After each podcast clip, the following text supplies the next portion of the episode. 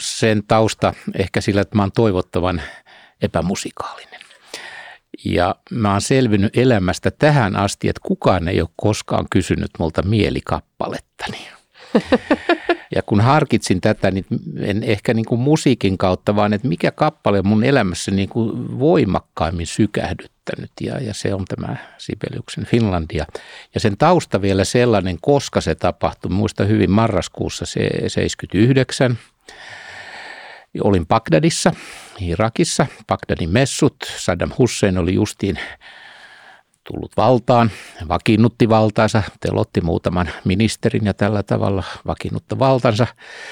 Ja silloin koko päivä oli siellä messulla, Bagdadin messulla oltu, kierretty kuumaa, kaikkea tämmöistä. Sitten illalla, illan pimetessä tuota, Ruotsin kunniakunsulle oli kutsunut sitten suomalaisen ministerin ja seuruen sinne sitten kotiinsa ja mentiin sinne sitten hyvinkin uupuneena pitkän päivän jälkeen hänen kotiinsa ja avattiin ovi, niin pajang, Finlandi alkoi soida. Ja kyllä mun täytyy myöntää, että silloin Bagdadin pimeässä yössä kyynelet tuli silmiin. Tervetuloa kuuntelemaan Suomen strategisen johtamisen seuran podcastia.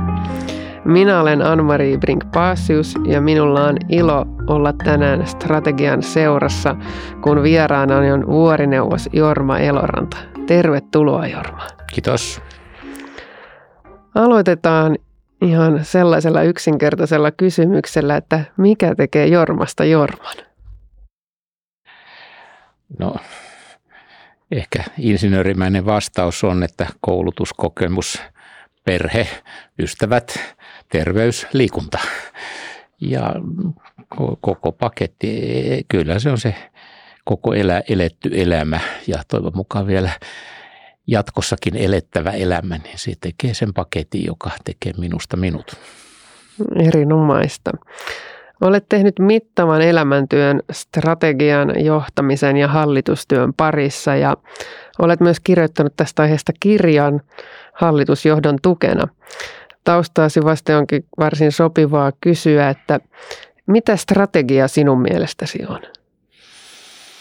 No strategia on kilpailussa menestymistä, eli että yritys tai muu organisaatio, tarkasti nyt lähinnä yritysten näkökulmasta, niin yritys pystyy tuottamaan sellaisia tuotteita palveluita, jotka ovat asiakkaan mielestä hyviä ja, ja viime kädessä parempia kuin muut se juuri siinä, siinä, siinä tilanteessa. Eli sellaisia valintoja, resurssien allokointia, Tämä on yksittäisen bisneksen kannalta, jonkun sanotaan isomman konsernin kannalta se on taas sit, sit myös sitä, että päätetään, että missä bisneksissä ollaan ja mihin panostetaan, mihin ei panosteta, mistä luovutaan.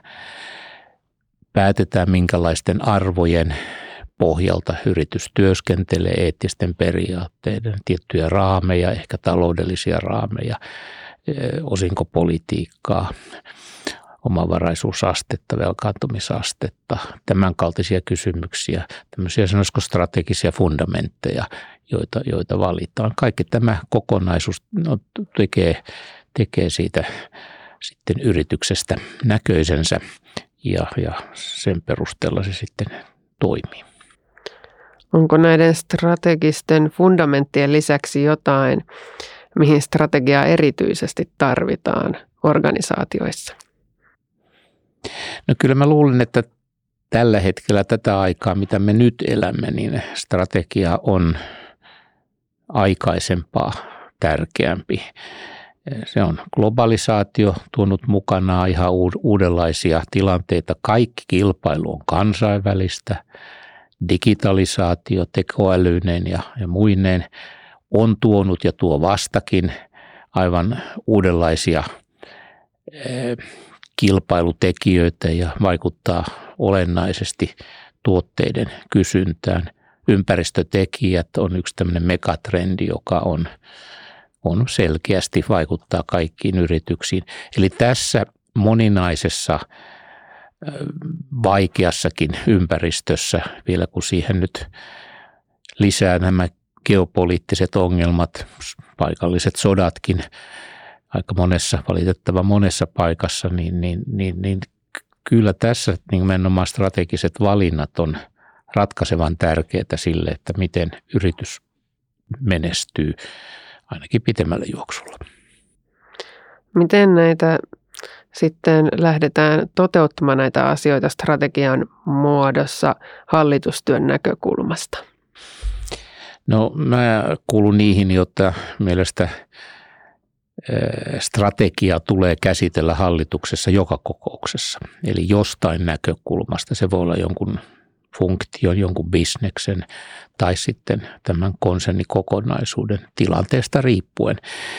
Mutta kuitenkin sitä on hyvä käsitellä ja punnita ja arvioida joka kokouksessa ja arvioida sitä, että onko meidän liiketoimintamallit toimivia, onko konsernin rakenne edelleen sellainen, joka halutaan se pitemmällä juoksulla olevan ja, ja, ja sillä tavalla strategia on elävää elämää niin hallitustyöskentelyssä kuin yrityksen ylitymän johdonkin kannalta. No mitkä nimeäisit nyt käytännössä tämmöiseksi hyvän strategian rakennuspalikoiksi, joita noudattamalla sitten todennäköisesti onnistuisi hyvin strategiatyössä? No mä olen vähän luopunut erilaisista ismeistä. Eli kyllä se aina lähtee, niin kuin tuossa alussa sanoin, asiakkaista ja siis nykyisistä ja tulevista ja potentiaalisista asiakkaista, heidän tarpeistaan, heidän odotuksistaan. Sieltä se lähtee. Se on yksi tämmöinen rakennuspalikka.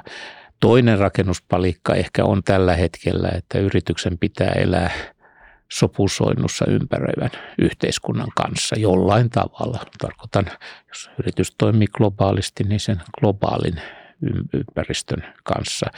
Eli sillä tavalla raamittuu vastuullisuuteen liittyvät kysymykset ja, ja sen kaltaiset strategiset fundamentit ja, se, se, se, ja sitä kautta raamittuu sit myös käytännön toimintaa. Se vaikuttaa käytännön toimintaan. Kun halutaan, niin tone from the top kuuluu kyllä organisaatiossa. Käytännön toimista puheen ollen, niin mikä on ollut oman elämäsi paras strateginen päätös ja mihin se johti? No, jos sanoisin, että paras päätös, joka johti strategiseen päätökseen, oli se, että menin, päätin mennä elokuussa 70 Unkarin ekskursiolle. Ja siellä tapasin yhden teekkaritytön, josta sitten kolme vuotta myöhemmin tuli vaimoni 73 ja hän on sitten säälistä tähän asti pitänyt ja vaimona, niin, ja, ja se johti sitten kahteen lapseen ja viiteen lapsen lapseen. Että se on ehkä oman elämän kovimpia päätöksiä on tietysti tämä kumppanin valinta. No kuulostaa sillä, että tämä strateginen päätös osui oikeaan. Näin toivon ja uskon. No jutellaan sitten hetken aikaa lisää omista kokemuksistasi. Mikä sinua kutsuu tekemään juuri tätä työtä hallitusammattilaisena ja strategisen johtamisen parissa? Vai, vaikea sanoa. E, e, ehkä, ehkä se, että jostain syystä ajauduin aika nuorena johtamisasioiden pariin. Siis nuorena tarkoittaa koululaisena oman teinikunnan ja oman kouluni Ressun raittiusyhdistys Sarastuksen puheenjohtajaksi. Ja tällaiset johtamat, johtamistehtävät sitten toivat mukanaan uusia johtamistehtäviä ja johtamisessahan kysymys on juuri valintojen tekemisistä ja siitä, miten toimitaan näiden periaatteiden ratkentamisessa yhdessä toisten kanssa. Että johtaminen mun mielestäni on sitä, että saa aikaan halumia, hyvä johtaja saa aikaan halumia asioita toisten toimesta ja yhdessä toisten kanssa. Ja, ja se, että hyvä johtaja niin haluaa oikeita asioita ja nämä oikeat asiat ovat sellaisia strategioita useasti, jotka sitten tuottavat menestystä. No mitkä asiat ovat sitten sinua määrittäviä hallitusammattilaisena? Mistä he tuntevat sinut, jotka ovat tehneet yhteistyötä kanssasi? No, ehkä pitäisi kysyä muilta, mutta luulen olevani analyyttinen ja jossain määrin jopa harkitseva, mutta kuitenkin niin, että saa aikaan on myös se juttu. Eli, eli että ei, ei saa jäädä tuleen makaamaan. Ja, ja aika monet on sanoneet, että olen leikkisä. Se on hyvä. Se ilman huumoria tuskin tässä elämässä pärjää niin pitkälle. Niin ja uteliaisuus, musta se on niin kuin tärkeä ominaisuus kyllä, että ei, että ei, ei saa olla elämän aluetta tai uutta ilmiötä, jota, jota, johon ei mielenkiinnolla suhtautuisi ja uteliaasti ja yritä arvioida, miten se mahdollisesti vaikuttaa omaan organisaation tai omaan yritykseen sen toimintaan. No mikä asia on tehnyt sinuun syvän vaikutuksen ja millaisen vaikutuksen?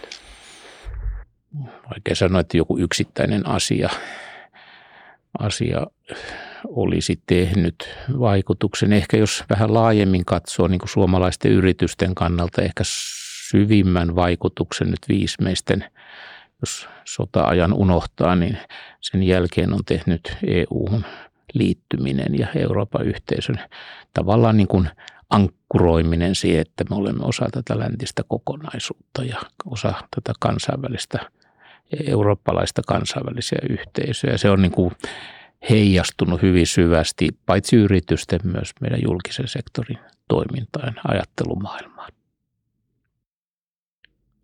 Joo, millä, tota, nyt jos puhutaan vähän sitten paljastuksista, niin milloin sinusta on tuntunut, että nyt ollaan niin pohjalla kuin voi olla ja että tästä sitten on vaihtoehdot pakene tai taistele ja millä tavalla sieltä on sitten tultu ylös? No varmaan näitä on aika, aika montakin tilannetta ollut, kun aloitin vuonna 70, äh, anteeksi, 2000, se oli 2000, Väänne Masajatsin toimitusjohtajana. Se oli silloin edellisvuonna äh, Suomen olisi yritys. Ja kun aloitin äh, muutaman vuoden sen jälkeen, 2004 Metsokonsernin toimitusjohtajana. Se oli edellisvuonna Suomen tappiollisin yritys. Ainakin pörssissä noteratusti, taisi olla kaikistakin. Tilanteet ja syyt olivat ihan erilaiset. Mutta ei mua koskaan silloinkaan tuntunut, että hei, että nyt ollaan niin pohjalla ja nyt voidaan vaan tulla ylös. Yleensä en lähtenyt siitä, että ei kannata murehtia niistä asioista, joille ei voi mitään ja, ja murehtii niitä asioita, joille ehkä voi jotain tehdä ja fokusoi sitten toiminta, oman toimintansa ja organisaation toiminnan myös niihin asioihin, millä jotain voi tehdä. Että ei, en, en tiedä. Ensimmäinen toimitusjohtajuuteni hallituksen puheenjohtajana olin silloin Travelassa, joka oli tämmöinen pienehkö, mutta kuitenkin viidellä kuudella paikkakunnalla toiminut matkatoimisto ja, ja, ja se, se, se edellisvuonna, kun aloitin helmikuussa 78, täytyy olla tarkkana vuosi sitten, 78 sen, sen, sen toimarina ja hallituksen puheenjohtajana, ensiksi hallituksen puheenjohtajana ja sitten toimitusjohtajana, niin, niin se ei ollut tehnyt yhtään kirjanpitokirjausta edellisvuonna 77. Ei tiedetty yhtään, missä mentiin. Ja, ja se on tuossa bisnesmaailmassa vähän huono juttu, jos ei tiedä yhtään niin kuin, missä, missä mennään ja, ja, ja vaikeampi purjehtia, kun ei tiedä mistä lähtee eikä tiedä minne on menossa. Eli silloin juuri tämä strateginen valinta tuli, tuli esille ja no se sai sitten kirjanpitonsa syntymään ja, ja teki strategisen valinnan aika tiukan päätöksen, luopu kaikesta muusta liiketoiminnasta kuin, kuin nuoriso-opiskelijamatkatoiminnasta. Ja Kilroy-nimisenä se toimii edelleenkin, edelleenkin ja siis monessa maassa. Että, että tuota, siinä mielessä voi ajatella, että tämmöiset strategiset valinnat on hyvinkin pitkävaikutteisia. Keskustelemassa kanssani on tänään vuorineuvos Jorma Eloranta ja olemme keskustelleet strategian merkityksestä ja strategisista valinnoista. Miten Jorma strategia, strategia ja strateginen työ on vuosien saatossa muuttunut vai onko se muuttunut? No luojan kiitos on muuttunut. Jos katsoo 70-luvulla, kun aloitin sitä, niin silloin oli muodissa tai, tai tämmöinen toimintatapa oli tämmöiset LTS, KTS ja PTS, lyhyen tähtäimen ja pitkän tähtäimen ja keskipitkän aikavälin suunnitelmat. Ja, ja, ja laitet, lisättiin liikevaihtoa 15 prosenttia, kuluja 10 prosenttia, niin kyllä se pikkuhiljaa tulos parani sieltä. Eli, eli snurrattiin sen aikaisella laskentamenetelmillä. No tämä diplomityö, joka oli 75, oli yrityssuunnittelu ja siinä ehkä oli tämmöisiä normatiivisia ainesosia, joka ei sitten, voi sanoa, pitkään aikaa ollut ollenkaan muodissa. Tällä hetkellä hyvin paljon haetaan juuri näiden yrityksen arvojen ja, ja, ja peruslähtökohtien perään ja niitä, niitä pohditaan. Ehm, se, mikä on muuttanut, on, on juuri ympäristön nopeampi muutos. Mainitsi juuri nämä digitaalisuuteen liittyvät ja, ja kansainvälisyyteen, globalisoitumiseen, joka on realismia, niin ta, muutokset, ne, ne on muuttaneet ja voi, voi jopa tuhota jonkun vanhan liiketoimintamallin ja tuoda uuden mahdollisuuden. Ja, ja, ja juuri näitä muutoskohtia strategisella johtamisella tulisi kaivaa esille ja niin, luoda perustet sitten, että uskalletaan tehdä niitä suuntaan muuttavia, transformatiivisia päätöksiä. No mitä ajatuksia ja odotuksia sinulla on tulevaisuuden strategioista ja strategisesta johtamisesta? Mä luulen, että tämä strategisen johtamisen työkalut tulee edelleen kehittymään, eli, eli sillä tavalla, että nykyis tällä hetkellä jo dataa on riittävästi, ja, tai, tai en nyt sano riittävästi, mutta on hyvin saatavilla, etenkin jos verrattuu sitä 4-50 vuotta sitten tilanteeseen, että todellakin datan puutteeseen ei, ei, ei, ei, ei ei strateginen päätös kompastu. Sen sijaan, että ymmärretään sitten sen, sen, sen datan merkitys omalle liiketoiminnalle, se on ehkä se vaikeampi asia, mutta kaikista vaikein asia, että uskalletaan tehdä oikeat johtopäätökset ja uskalletaan rohkeasti muuttaa toimintaa, jos ja kun strategiset reunaehdot, kilpailutilanne, kysyntä ja niin edelleen muuttuvat. Mitä hallitusten jäsenen sitten tulisi huomioida uskalluksen ja uteliaisuuden näkökulmasta omassa työssään? No hallitustyön tärkein työkalu on kysymykset. Että esittää kuuluisia tyhmiä kysymyksiä, mutta joskus jopa viisaita kysymyksiä. Ja, ja sillä tavalla rakentavan kriittisesti haastaa niitä uskomuksia, arvoja, näkemyksiä, mikä yrityksessä on, ja pyrkii sillä tavalla löytämään niitä polkuja, joilla, joilla yritys kehittyy uudella tavalla ja, ja nopeuttaa aikaisempaa kehitystä. Ja se, ne, se, sitä ehkä pitäisin sinä tärkeimpänä hallitustyön kannalta. Esittää hyviä kysymyksiä rohkeasti, itsenäisesti, mutta myös perehtyä siihen yrityksen liiketoiminnan sisältöön. Eli tämmöisiä konsult, anteeksi vaan, konsulttiargonia, niin sillä ei oikein pitkälle pötki, vaan siitä täytyy lähteä sen yrityksen sielun elämästä ja sen yrityksen omasta toiminnasta, asiakkaista ja tuotteista, teknologiasta ja kilpailukentästä. No paljon on puhuttu nyt organisaatioiden strategioista, missä olet ollut mukana ja vähän viitattu sitten siviilielämääsikin, niin mikä on oman elämäsi strategia? No ehkä, ehkä se on tämmöinen tasapainon, tasapainon säilyttäminen ja siihen pääseminen. Ehkä, ehkä joskus aikaisemmin niin näin keskeisenä, että olen taloudellisesti riippumaton, koska se antaa myös henkistä riippumattomuutta ja, ja, ja, ja musta se on niin kuin yksi, yksi tämmöinen. En mä koskaan ehkä pyrkinyt rikkaaksi, mutta sillä tavalla, että, että, että voi sanoa, että olen taloudellisesti riippumaton. Onko jotain erityistä sinuun vaikuttanutta teosta, joka on vienyt eteenpäin hallitustyössä tai muuten antanut inspiraatiota sinulle ajattelussa? No mä pohdin tuota asiaa ja, ja on kyllä vähän siinä käsityksessä, että, että, että ei ole jotain yksittäistä kirjaa tai teosta. Mä luen paljon, mä luen älyttömän paljon. Mä olin Metson konsernin toimitusjohtaja, niin, niin, niin lähetin organisaatiolle kerran vuodessa yhden kirjan. Oli joskus kahdelle sadalle keskeiselle meille jo joskus neljälle sadalle johtajalle ja kannustin lukemaan – Eli näitä kirjoja liikkeen johtamisesta tai, tai vähän siihen liittyvästä on, on, on, on paljon. Ehkä editen kuitenkin, jos nyt mietin tätä vuosikymmenten saatossa, niin joku tämmöinen Harvard Business Review, McKinsey Quarterly, niiden seuraaminen, Bainit, Bostonit, jotka on tehnyt näitä erilaisia julkaisuja yritysjohtamisesta, niin, niin eh, niiden seuraaminen on – on, on auttanut minua ymmärtämään sillä tavalla, että miten on viisasta analysoida ja arvioida yrityksen menestystä ja luoda sitä. Niin, mikä tärkeintä konkreettisesti luoda yritysten menestystä.